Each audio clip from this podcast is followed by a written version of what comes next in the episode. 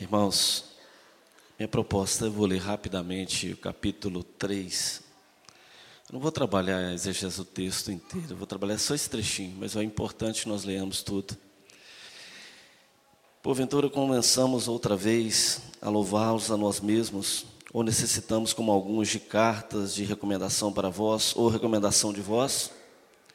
Vós sois a carta escrita em vossos corações, conhecida e lida por todos os homens porque já é manifesto que vós sois a carta de Cristo, ministrada por nós, e escrita não com tinta, mas com o Espírito do Deus vivo, não em tábuas de pedra, mas em tábuas de, de carne do coração.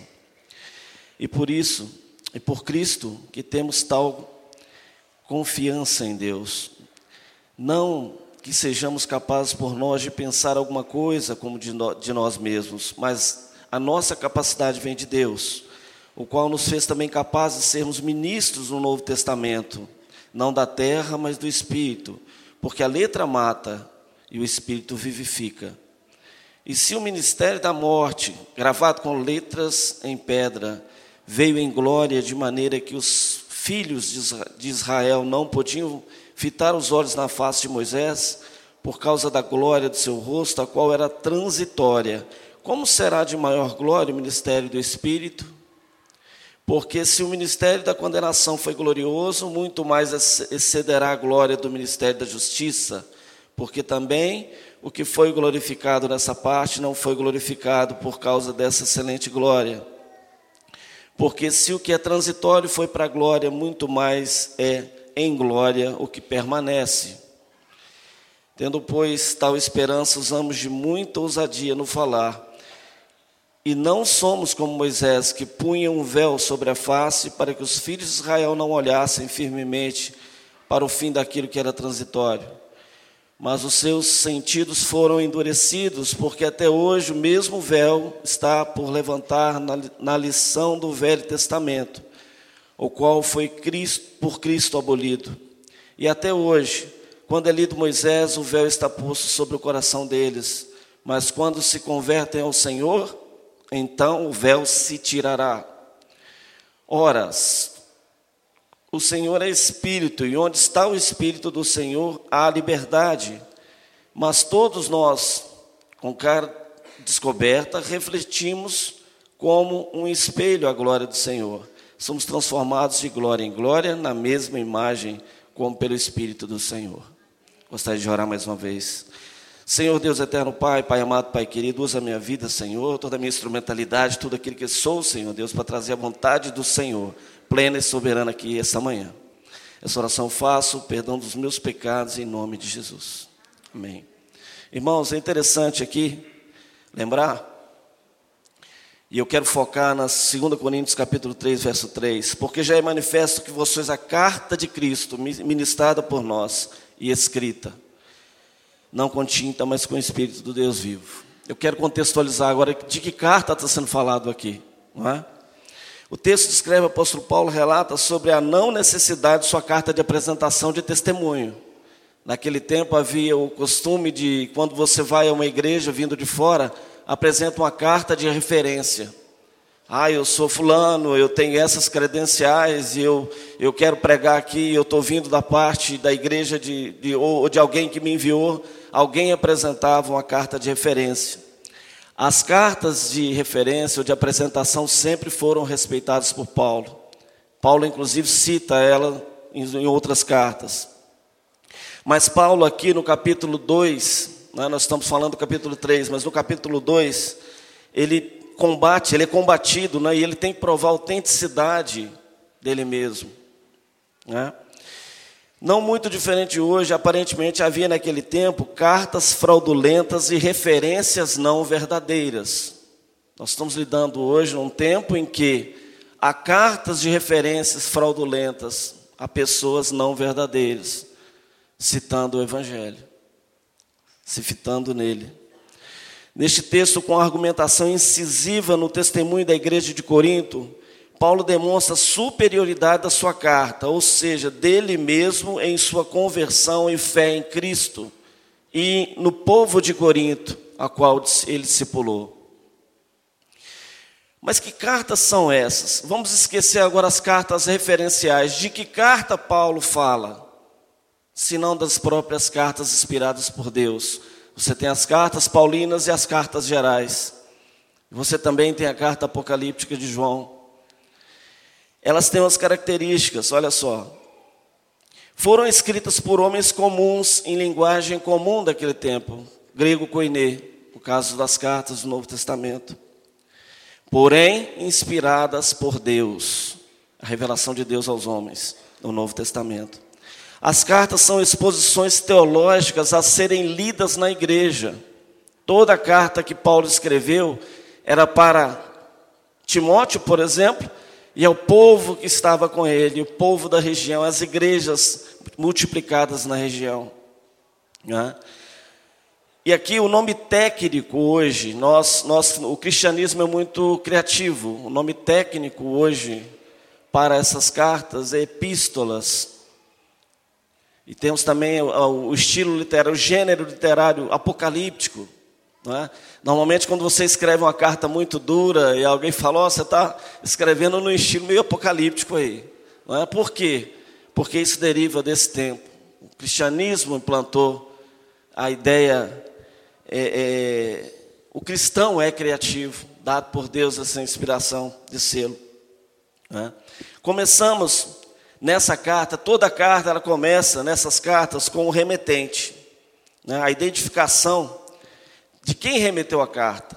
E aqui, nós voltando em Coríntios capítulo 1, no início da segunda carta aos Coríntios, é, no verso 1, Paulo, apóstolo de Jesus Cristo, pela vontade de Deus. Olha só, aqui ele se. Já, já dá, olha, eu sou essa pessoa, apóstolo de Jesus Cristo pela vontade de Deus. O remetente. Temos também um destinatário. A quem se destinou essa carta?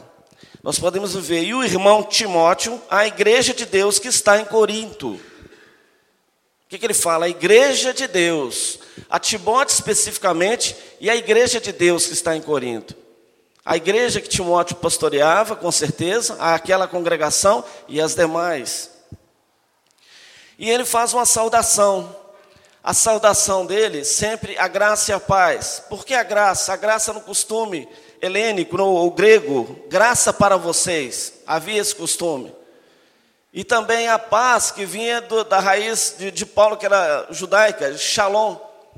Então, graça e paz. Paulo tinha a preocupação de se contextualizar onde ele ia, porque ele evangelizava entre gregos e judeus.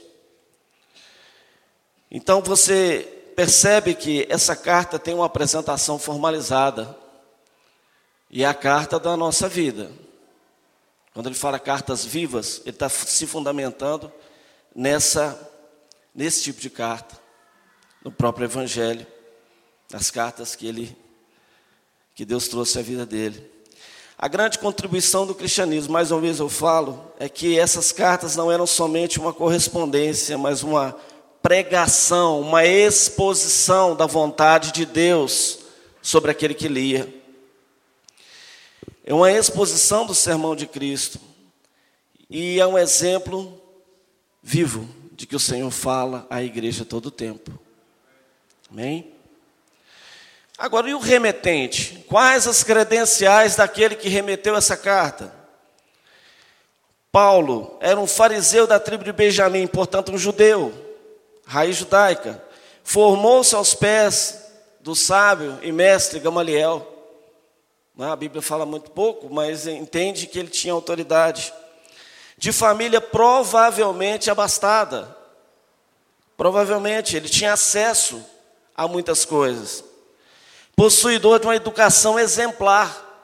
Paulo era culto, não mexia com ele não, porque ele conhecia do que ele falava. Dominava hebraico, aramaico, grego e presume-se também o latim. Tinha cidadania romana, por herança do pai. Ele era um cidadão romano também e conhecia a, a, a cultura romana. E nascido na cidade de Tarso, na Cilícia, finalizando, ele era um homem de três mundos: judeu, né, por nascimento, romano por herança e profundo conhecedor da cultura helênica, ou os gregos. Ele, ele, ele conhecia os gregos e era o alvo dele nas evangelizações. Era o povo que ele buscava também atingir. Paulo definitivamente era um homem bem preparado, mas se apresentou não pelas suas qualidades de homem, mas sim, vamos ver, com credenciais eternas de Deus. Como é que ele se apresentou? Paulo, lá no, no, no 2 Coríntios capítulo 1, Paulo, apóstolo de Jesus Cristo, pela vontade de Deus. Aqui, ele traz para o cristão, para aquele que assumiu uma vida com Cristo, ele traz uma grande responsabilidade, as suas apresentações e uma aplicação para a nossa vida, as suas credenciais são humanas ou suas credenciais são as credenciais de Deus sobre sua vida? Para a gente pensar, né? Aqui eu vejo, olha, quando ele fala Paulo apóstolo de Cristo, eu não sou sensacionista, mas o apostolado, creio que foi naquele tempo específico. Né? Visto que os apóstolos de hoje, misericórdia. Que nós podemos entender nesse sentido. Mas você é, eu posso dizer, Zé Augusto, servo do Deus vivo. Vi em nome de Jesus. Na é verdade, essa é a nossa carta de referência. É esse que remeteu a carta. Agora, a terceira, a terceira estação dessa carta. Quem endereçou? Qual o destinatário dessa carta? Gente, Corinto. Corinto, a cidade mais problemática daquela época, segundo o Evangelho. E mesmo sendo a mais problemática, Deus tinha ali uma igreja dele. Com certeza, quando ele fala igreja, que eram várias. A aplicação, irmãos, para isso, a igreja foi criada por Deus para estar no mundo, e ela é diferente do mundo, mas está no mundo. E nós temos que fazer diferença nesse mundo. A proposta essa manhã é que você entenda, compreenda que carta da sua vida você apresenta ao mundo.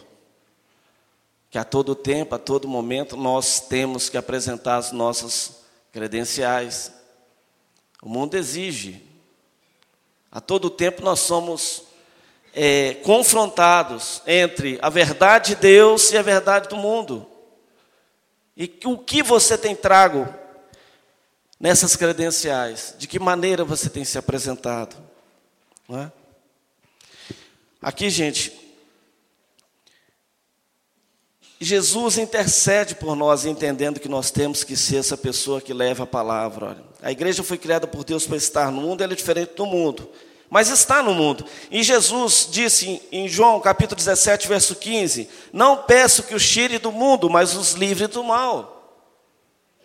Ele está conosco, pode testemunhar, pode ser carta viva, ele não vai te desapontar, ele não vai te deixar na mão. Não é verdade? É o propósito de Deus, irmãos, que a igreja esteja no mundo. Mas o próprio Deus nos guardará sempre como cartas vivas em seu nome. Sempre. Deus não falha, Deus é fiel. Nós somos infiéis, mas Deus é fiel. Deus consegue, mesmo numa cidade tão corrupta, ter um povo dele ali. Isso não te lembra nada, não? Quantas cidades necessitam de Deus? Quantas cidades estão afundadas em corrupção? Não um metro quadrado desse Brasil que a corrupção não esteja. Não é verdade? Não há lugar que não possa receber a misericórdia de nosso Deus. Não há, não há. Não pensa, nós, oh, fulano merece mais, uma cidade merece menos. Não existe isso, irmãos. O Senhor nos capacitou quando ele fala, ele verbaliza na sua palavra, no verso 3, porque já é manifesto que vós sois a carta de Cristo, ministrada por nós e escrita, não com tinta, mas com as, o Espírito de Deus vivo, não em tábuas de pedra, mas nas tábuas de carne do coração. Está impresso no seu coração a vida com Jesus, o testemunho dele. Não percamos a esperança, a gente ouve notícias tão escabrosas, imoralidade, ideologias contrárias a Deus, desvario na economia. Recentemente, sexta-feira ou quinta-feira, a dívida brasileira é de 5,3 trilhões, ou 3,5, se não me engano. Trilhões. É dinheiro que não acaba mais. Não existe isso em papel moeda, para começar. Não percamos a esperança. Não percamos. Uma sociedade que hoje é chamada sociedade líquida, pelo fato de não defender uma verdade absoluta, a saber, a verdade de Deus. Por um instante nos sentimos animados, desencorajados, sem esperança, irmãos. Mas eu vou encorajá-los agora. Em um só retrospecto, a igreja de Corinto era uma das piores igrejas relatadas no Novo Testamento. Na carta de 1 aos Coríntios, Paulo relata as distorções. Era dividida. Os gregos viviam em torno de personalidades. Uma delas era Apolo e o próprio Paulo. Eram as duas e outros mais, com certeza. Estava dividido em grupos que viviam de personalidades, problemas doutrinários, imoralidade. No momento da ceia, até se embriagavam, o que nos relatam 1 Coríntios. O culto era uma confusão completa. Mesmo assim, Paulo menciona que essa igreja é a igreja de Deus que está em Corinto. Olha só, Lá no, no, no, na segunda carta, no capítulo 1, lá, na apresentação dessa carta, a igreja de Deus que está em Corinto, com toda essa distorção, com todas essas mazelas, era a igreja de Deus. E nós vamos questionar Deus? Não vamos. Deus ama incondicionalmente. Apesar de sua deformação, ainda era a igreja de Deus. Apesar de todos esses problemas, uma igreja que cria em Jesus Cristo e caminhava curando-se de todo o mal da sua origem pecaminosa, de tudo aquilo. É o mesmo você chegar na Cristolândia hoje, a pessoa vai lá, se converte a Jesus, daí dois, três dias está na droga de novo. A gente vai, busca, põe na Cristolândia, se converte a Jesus de novo e volta. Uma hora ele volta para Cristolândia e não sai mais. Para a honra e glória do Senhor. Concordam? Por quê? Porque uma hora a graça vai tomar o coração dele. Vai tirar o coração de, de pedra e pôr um coração de carne. Não é verdade? Coríntios era a igreja doente, porém buscava a cura. Mantinha o primeiro amor, as verdades absolutas de Deus. Por mais que Paulo se enfurecesse com Corinto, ele amava Corinto, porque ele via no povo a vontade de voltar ao primeiro amor, a vontade de receber Cristo. A palavra estava no coração da igreja de Corinto, apesar de tudo, escrita não com tinta, mas o Espírito de Deus vivente. Ele fala, apóstolo Paulo verbaliza isso, porque já manifesta que vós sois a carta de Cristo. Ele fala que o povo de Corinto é a carta de Cristo. Observem bem, não dá é, para a gente entender de outra maneira. Uma igreja tão problemática, e Paulo afirma isso. Nós, nós entendemos, porque Paulo não via com os olhos humanos, ele via com o coração de Deus. Paulo não deixou de amar essa igreja e acreditar nela, diferente da igreja de Gálatas. Lá no livro de Gálatas, né, a qual Paulo viu, não vamos entrar nele, só vou mencionar. Paulo viu maior dificuldade e exortou, exortou mais firmemente os Gálatas, poupando misericórdia em comparação a Corinto. Lá em Gálatas eles falaram: ó, vocês ficam crendo em, em evangelhos diferentes, em pregadores que não são verdadeiramente de Cristo, em pessoas que têm o são evangélico, o são evangelho, a ministração dele, porque se vocês não mudarem os seus caminhos, vocês perecerão. Ele foi duro. Paulo não, não folgou um minuto. A carta já inicia descendo a borduna mesmo, dos Gálatas. Porque era um povo que sabia o que fazer, sabia onde crer, mas não queria crer. Era diferente do povo de Coríntios, estava afundado e não sabia a verdade. E o dia que entenderam a verdade, Deus operou.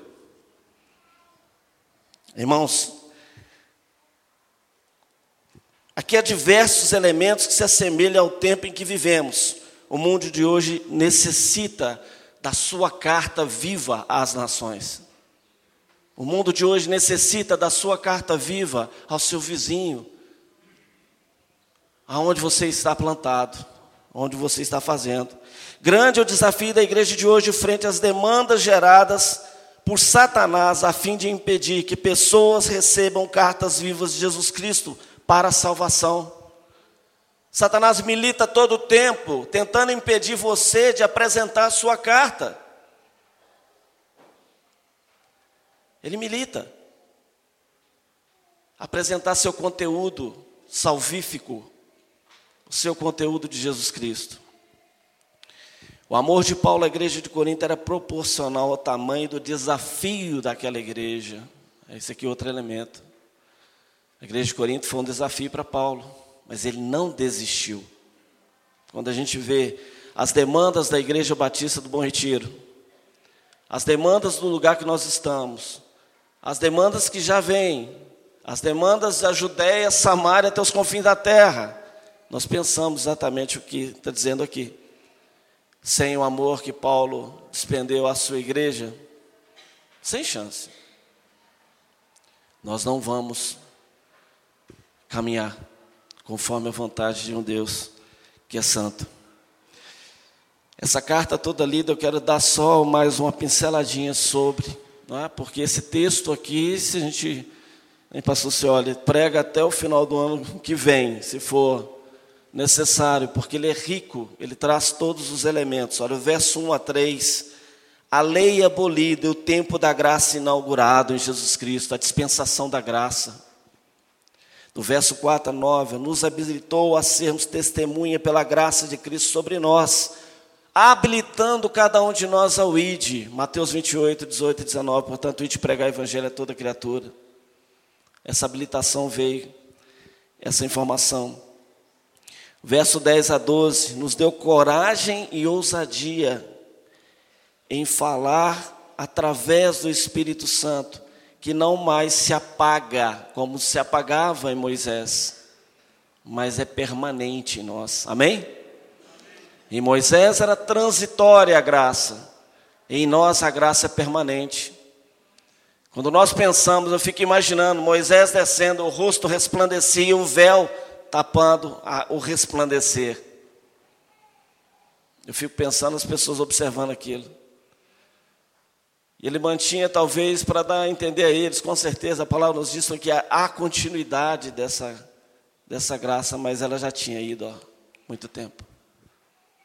Só que hoje, o Espírito Santo que há em vós,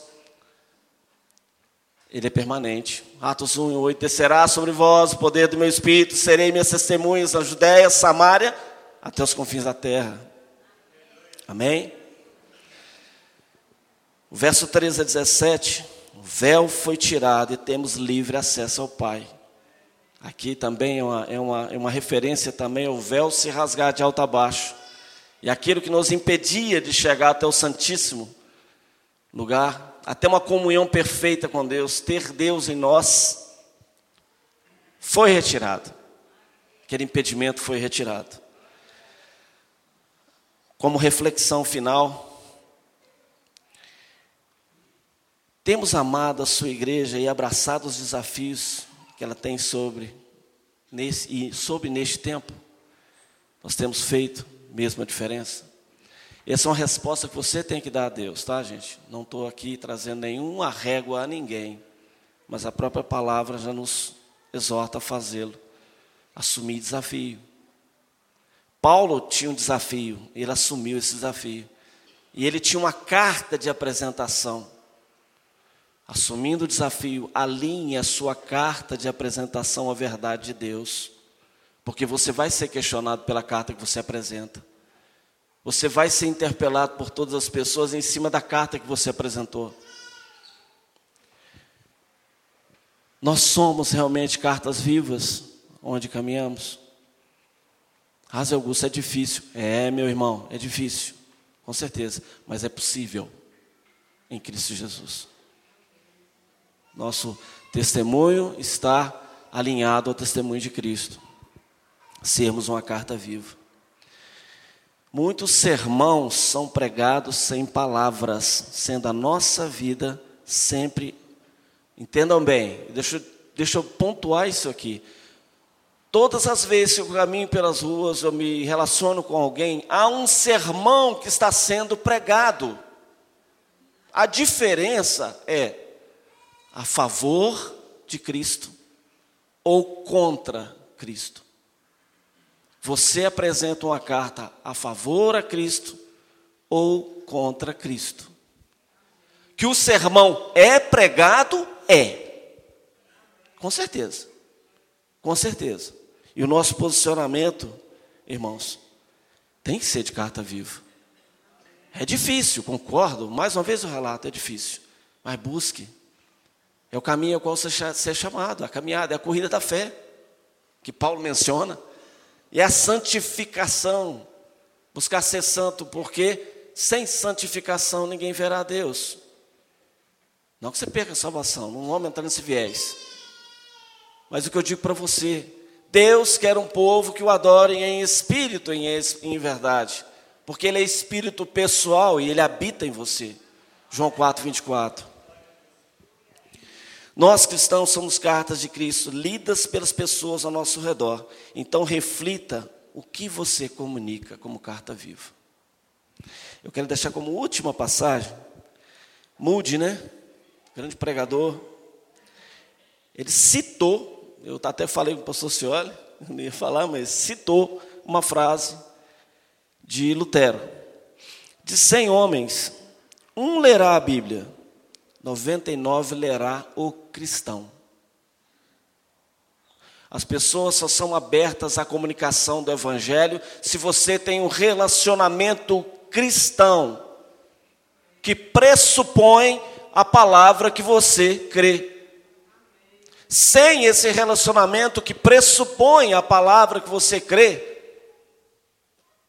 já era. Ele só lerá a Bíblia a partir do momento em que você se relacionou. Então, o nosso pregador John MacArthur, contemporâneo, diz assim: Nós somos a única Bíblia que as pessoas lerão. Você pode ter certeza disso. É a única Bíblia que todos lerão. Porque o que, que diz a palavra? Eu retornarei, o Senhor fala, quando todo o Evangelho for pregado a todas as nações. Ele não quer dizer que todos aceitarão, mas ler o Evangelho, sim, lerão. Lerão sobre nossa vida. Até lá no, no, no, nos países fechados, nos países que estão perseguindo cristãos, todas as vezes que se queima um cristão, eles leem o testemunho de um mártir do Senhor. Todas as vezes. Mesmo na maior perseguição, todas as vezes eles lerão que o Senhor vive naquele. Amém?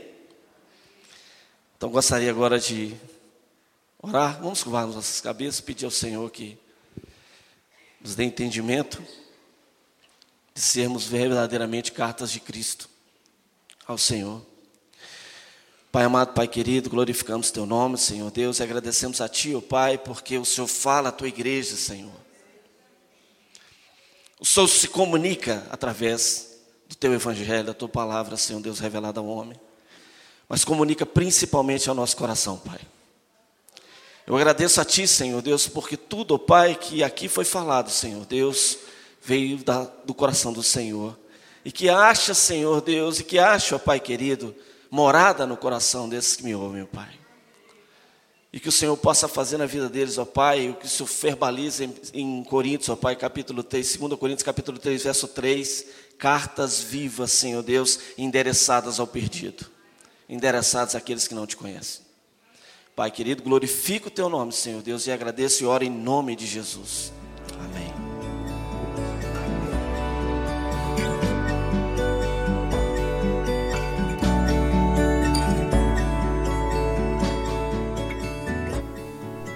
A Igreja Batista do Bom Retiro tem plena convicção de que a palavra de Deus é poder para salvar e transformar vidas. Nosso desejo é que essa mensagem tenha alcançado seu coração. Para saber mais sobre quem somos e em quem acreditamos, acesse ibbrpatinga.com.br.